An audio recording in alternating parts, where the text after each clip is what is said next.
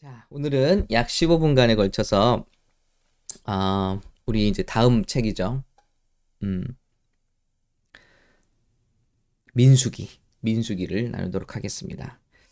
민수기. 제 초등학교 때 어, 우리 친구 우리 자매 하나 이름이 민수기여서 제가 민수기를 어, 잊을 수가 없습니다. 민수기. 예, 한자로 백성의 수를 세다는 뜻입니다. 민수기. 그래서 수를 세는 이야기인데요. 이제 어, 출애굽기가 애굽을 탈출해서 시내산까지 이야기였다면 이제 어, 레위기는 거기서 정결의 또 제사의 법을 말했다면 어, 이제 민수기는 시내산을 떠나서 어, 가나안 땅을 앞둔 모압 광야까지의 이야기입니다. 예, 세팅이 그겁니다. 그런데 이 민수기는 뭘 기록하고 있냐면 백성의 수를 인구 조사를 한 걸 기록하고 있어요. 그리고 많은 스토리가 여기 있어요. 어, 그래서 이제 정리를 해드려야 되는데 수를 두 번을 셉니다. 비극적인 일이죠. 한 번만 세면 되는데 왜 두 번을 셀까요? 시내산을 떠나면서 막 소망에 차서 그렇죠? 야 이제 가나안으로 가는 거야 하면서 진군하면서 하나님은 인구 조사를 하게 하시고 이제 전열을 갖추게 하시죠.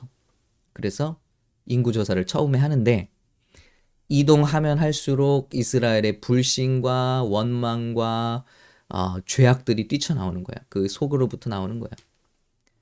그러니까 결국엔 결국엔 1세대들이 다 그 불신 때문에 원망 때문에 예 정탐꾼 사건 그 유명한 12명의 정탐꾼 사건 때문에 1세대들은 광야에서 다 죽게 되고 2세대들이 이제 다시 어, 전열을 갖추고 이제는 가나안 땅 아래쪽이 아니라 가나안 땅 동쪽으로 돌아서 거기 진을 치고 가나안으로 들어갈 준비를 하는 거예요. 그러면서 또 다시 한번 인구 조사가 필요하겠죠. 왜냐하면 1세대들이 다 죽었으니까요. 그래서 비극적으로 민수기가 백성의 수를 세는 것이다. 이렇게 생각하면 좋은데 두 번의 수를 세웠다. 왜냐? 불순종 때문에. 그들의 불순종 때문에 어, 1세대들이 눈앞에 가나안을 들어가지 못하고 그리고 어, 2세들 들어가게 되어서 수를 두번 세는 일이 있었다 하는 그 큰 그림을 가지시고 이 민수기를 보시면 아 이제 시내산을 떠나서 가나안을 가는데 첫 번째는 실패했고 그리고 2세대들이 이제 어, 준비되어 수를 세는 것이구나 이 이야기를 떠올리시면 되겠습니다. 여기에 많은 스토리가 있어요. 자 먼저 1장부터 10장까지 내용 큰 내용을 보면 시내산을 떠나기 전에 인구 조사가 시작됩니다. 그리고 하나님께서 진의 구성을 말씀해 주세요. 아, 그들의 진의 구성은 가운데 성막을 중심으로 레위 지파가 성막을 둘러싸고 있고요. 그 동서남북으로 각 지파를 세네 지파씩 어, 분류해서 어, 이렇게 캠프를 하게 하십니다. 그리고 유다 지파를 선봉으로 해서 이제 어, 가나안으로 진군하게 하시죠. 그런데 이것을 마치 공중에서 내려다보면 십자가를 그릴 수밖에 없어요. 예. 그 십자가에 교차되는 중앙에는 하나님의 쉐카이나 영광의 임재가 어, 거기 있는 거죠. 그런 모습으로 이동하는 하나님의 백성들 얼마나 장엄할지 생각이 되시겠죠? 자, 근데 이것을 어, 나중에 신약에 와선 사도행전에서 어, 스테반이 어, 그 설교를 하면서 이것이 바로 광야 교회라고 말씀하세요. 아, 그리고 그 광야의 교회의 모습은 요한계시록에서 하나님을 둘러싼 내 생물에 찬양하는 모습들과 같고 모든 어, 장로들과 백성들이 각각의 내, 내 모양의 그, 음, 신비한 생물들이 찬양하는 모습과 같은 그 그림이 각 지파들 동서남북마다 그려져 있습니다. 그래서 이것은 또한 계시예요. 우리가 영원히 영원히 회복될 하나님 나라의 예배 그 모습을 또한 보여주고 있는 계시입니다. 음, 아무튼 그런 모습을 주시고 다시 한번 정결 의식에 대해서 그러니까 하나님의 거룩이 그들 가운데 임하는 한 이스라엘 백성은 거룩해야 되는 거예요. 저 여러분도 마찬가지입니다. 하나님의 임재 가운데서 살기 위해서는 우리가 날마다 날마다 거룩한 습관, 이제 이번 주에 거룩한 습관에 대해서 말씀 나눌 텐데 이것이 하나님의 임재를 떠나지 않는 아, 비결이라는 것이죠. 예. 그래서 어, 우리가 어떻게 거룩해진다고요? 말씀과 기도로 거룩해짐이라. 다른 거 없습니다. 그래서 우리가 어, 날마다 기도하는 습관, 또 말씀으로 우리를 다듬는 습관, 십자가를 바라보는 습관 이런 것을 통해서 어, 우리 삶에 거룩의 우선순위가 빠지지 않도록. 그래서 뭐 하나님도 똑같으세요. 어, 인구 조사를 한 다음에 지파의 배열을 말씀해 주신 다음에 어, 거룩한 정결 의식에 대해서 또 한 번 주지시켜 주시죠. 그리고 이동합니다. 그래서 민수기는 이동 이동과 레슨, 이동과 레슨 이것의 연속이에요. 그래서 10장에서 12장 이동 이야기가 나오는데 여러분 이렇게 참 기대를 가지고 출발했는데 곧바로 백성들이 불평하기 시작합니다. 뭐냐면 이제 먹는 것에 대해서 만나가 이제는 질린다. 아 너무 질린다. 그리고 이집트에서 먹었던 그 부추 뭐 이렇게 향신료를 주로 얘기해요. 네. 근데 저도 이해는 돼요. 예. 향신료 얼마나 먹고 싶겠어요? 저들이 고기와 함께 고깃가마 옆에서 고기를 먹고 수박을 먹고 예 이런 부추를 곁들여서 이렇게 먹었던 것을 생각해 보는데 날마다 똑같은 만나 예 그런데 그들이 불평합니다. 그리고 결정적으로 이집트가 좋았다고 그래요. 그리고 얼마나 마음 아픈 이야기인지 모르죠. 자 그런 것들이 좋았어요. 좋았는데 그건 다 뭐로 즐기던 거였죠? 종으로 즐기던 거였어요. 노예로 즐기던 거였어요. 우리가 세상의 종으로, 세상에 구원받기 전에 세상의 종으로 살던 때를 그리워합니까? 그렇지 않잖아요. 근데 차라리 이집트가 좋았다는 거예요. 먹는 것 때문에. 이런 똑같은 일들을 우리가 경험할 수 있다는 거죠. 어, 이 세상에서 거룩의 연단이라든지 절제하는 삶이라든지 하나님을 따라가는 손해보는 삶이라든지 이런 것 때문에 아, 차라리 예수 안 믿으면서 마음대로 살고 즐겁게 사는 게 낫다. 그럼 이스라엘 백성과 다를 게 하나도 없다는 거죠. 또 이뿐만이 아니, 아닙니다. 미리암과 아론이 모세에게 맞서기 시작합니다. 그의 어, 누님이고 형님이죠. 그리고 선지자들이죠. 그런데 모세야 너만 하나님의 선지자냐? 우리도 선지자다. 너 왜 어, 이방 여인과 결혼했느냐? 이건 어, 옳지 못하다. 이게 맞는 말인데 맞는 말인데 하나님 모세의 편을 들으십니다. 왜냐하면 이 백성은 목적이 하나님의 목적이 분명한 집단이에요. 그래서 이 백성이 이집 그 이집트를 떠나 애굽 아 가나안 땅에 갈 때까지는 리더십이 흔들림이 있어서는 안 됩니다. 그렇기 때문에 결정적인 것들을 제외하고는 하나님께서 모세의 편을 들어주시는 거예요. 그래서 어, 오히려 미리암이 문둥병이 들죠. 그리고 모세가 그를 용서하고 그러나 공중에서 그의 잘못을 시인하게 될때 어, 그의 문둥병이 다시 회복되게 되죠. 네, 어, 이런 일들.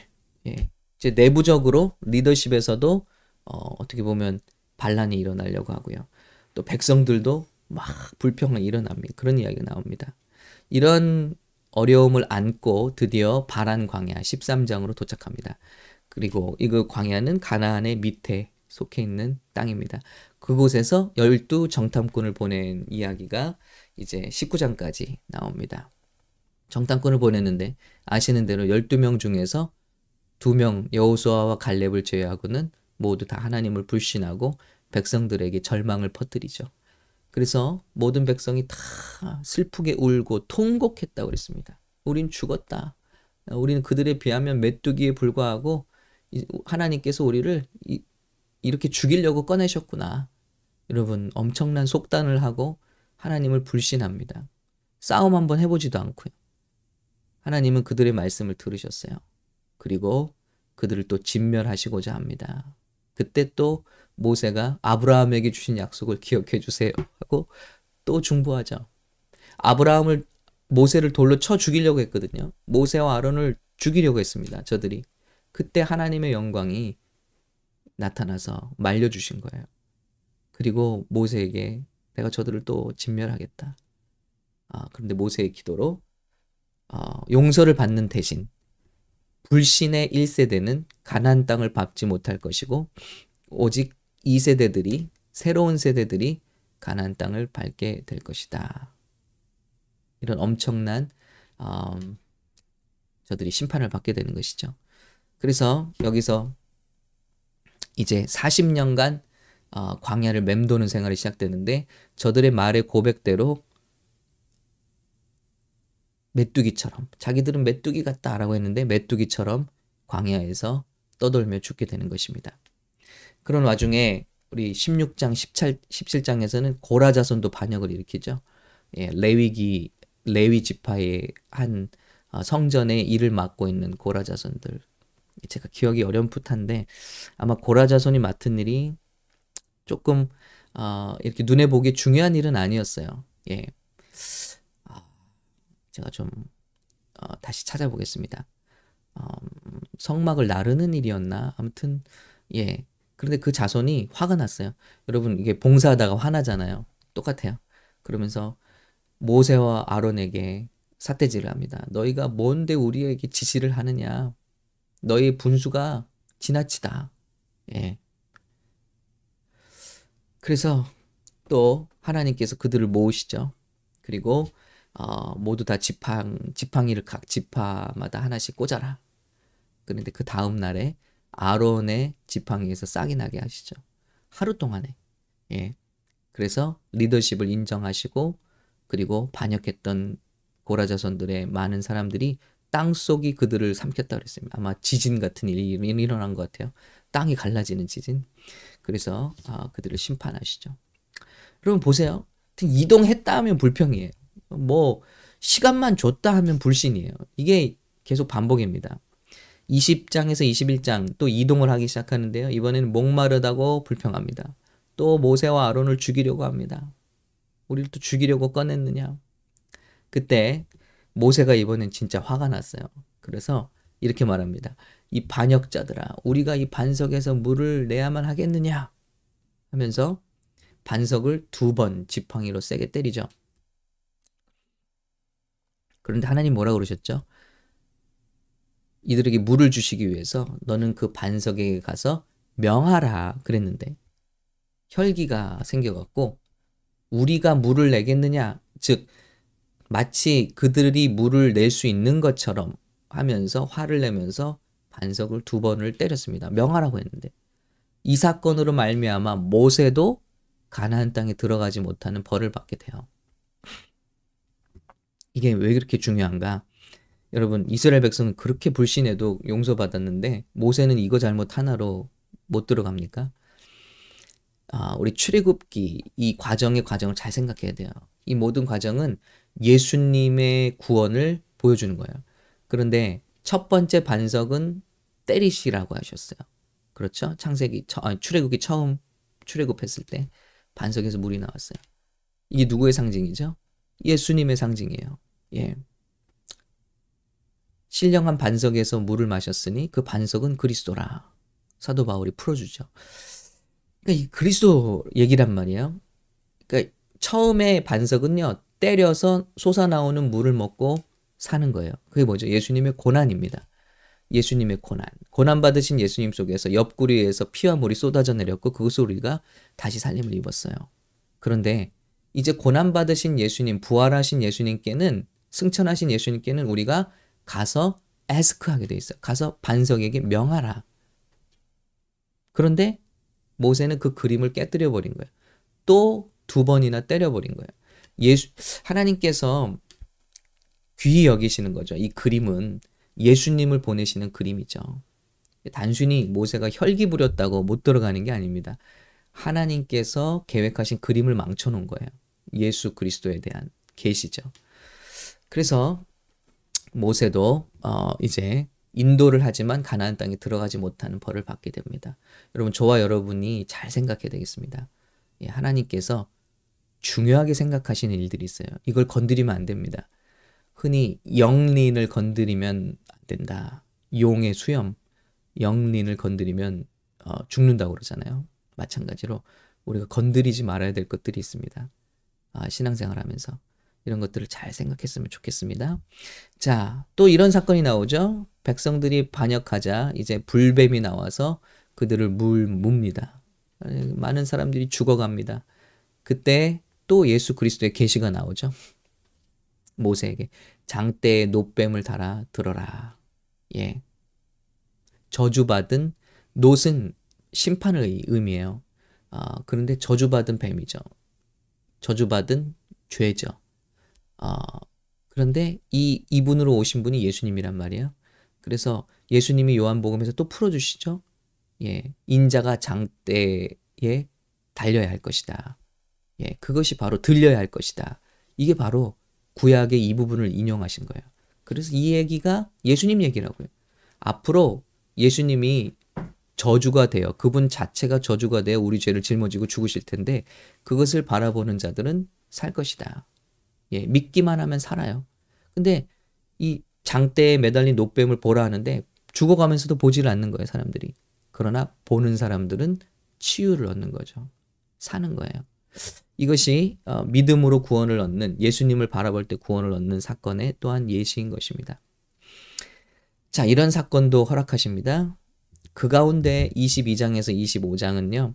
그런 반란과 죄가 꿈틀거리는데도 불구하고 하나님은 그들을 보호하시는 이야기를 쓰고 계세요. 바로 모압을 지나갈 때 모압왕 발락이 발람이라는 주술사를 사서 이스라엘을 저주하기 원하죠. 그런데 발람이 산에 가서 그들을 저주하려고 할 때마다 그 진영, 십자가의 진영을 이룬 그들의 모습을 볼 때 저주가 안 나오고 축복이 나오는 거예요.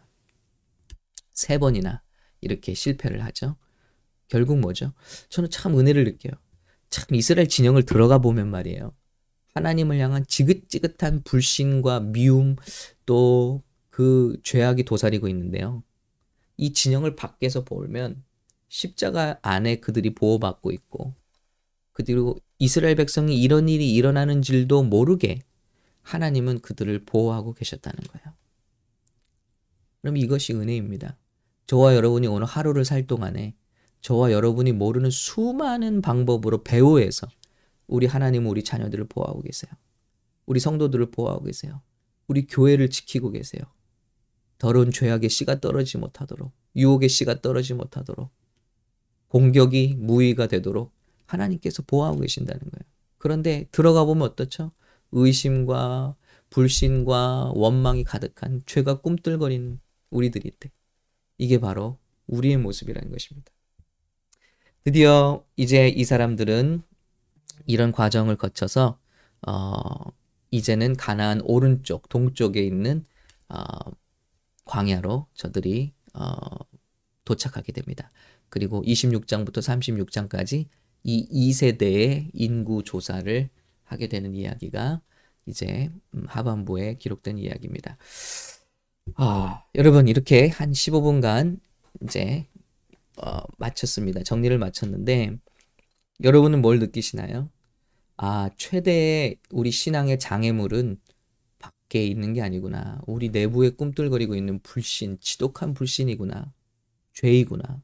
그리고 광야에서 백성은 끊임없이 반역하고 불신했지만 하나님은 끊임없이 자비를 베푸셨고 오히려 그들이 볼 수 없는 배후에서 그들을 일일이 지키고 계셨구나. 이 이야기를 담는 것이 바로 민수기의 이야기라는 것입니다.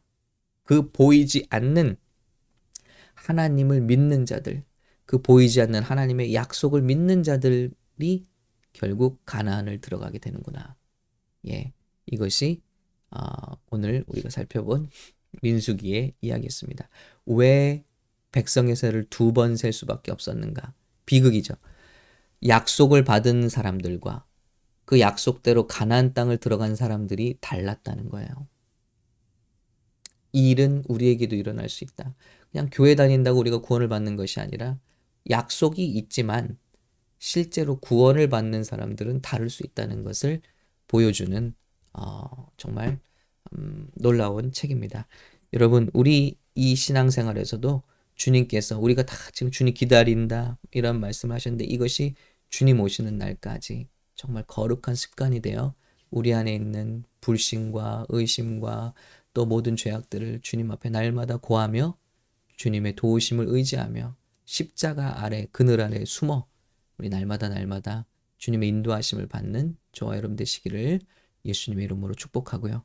그래서 우리 가운데는 약속을 받았는데 실제로 구원을 받지 못하는 자가 생기는 그런 어처구니 없는 안타까운 일이 생기지 않도록 우리가 함께 기도해야겠습니다. 함께 기도하겠습니다. 하나님 감사합니다. 이 예배를 드리시는 우리 사랑하는 모든 성도님들 은혜를 주셔서 감사합니다. 특별히 마지막 때 정말 주님이 언제 오셔도 이상하지 않은 때를 사는 우리들 우리가 주님 구원의 약속은 받았으되 구원에 이르지 못하는 자가 없는지 돌아보게 도와주시고 서로 건면하여 주님 구원의 방주에 태우고 또 우리의 믿음을 항상 돌아보아 주님 깨어 근신하여 기도함으로 주님 앞에 항상 준비되게 하시며 우리 세월을 아껴 정말 주님께서 우리에게 주신 이, 이 시간 동안에 주님의 귀한 사명을 감당할 수 있는 우리 샘물교회 성도들 되도록 다 축복해 주시고 이 하루를 복되게 하옵소서 이 하루가 효율적이 되게 하옵소서 이 하루가 생산적이 되게 하옵소서 이 하루에 능력이 넘치게 하옵소서 지혜가 넘치게 하옵소서 우리가 6시간 했던 일을 주님께서 함께 하시는 1시간으로 우리가 이길 수 있는 그런 하루가 될 수 있도록 주님 축복해 주시옵소서 축복합니다. 예수님의 이름으로 기도합니다. 아멘.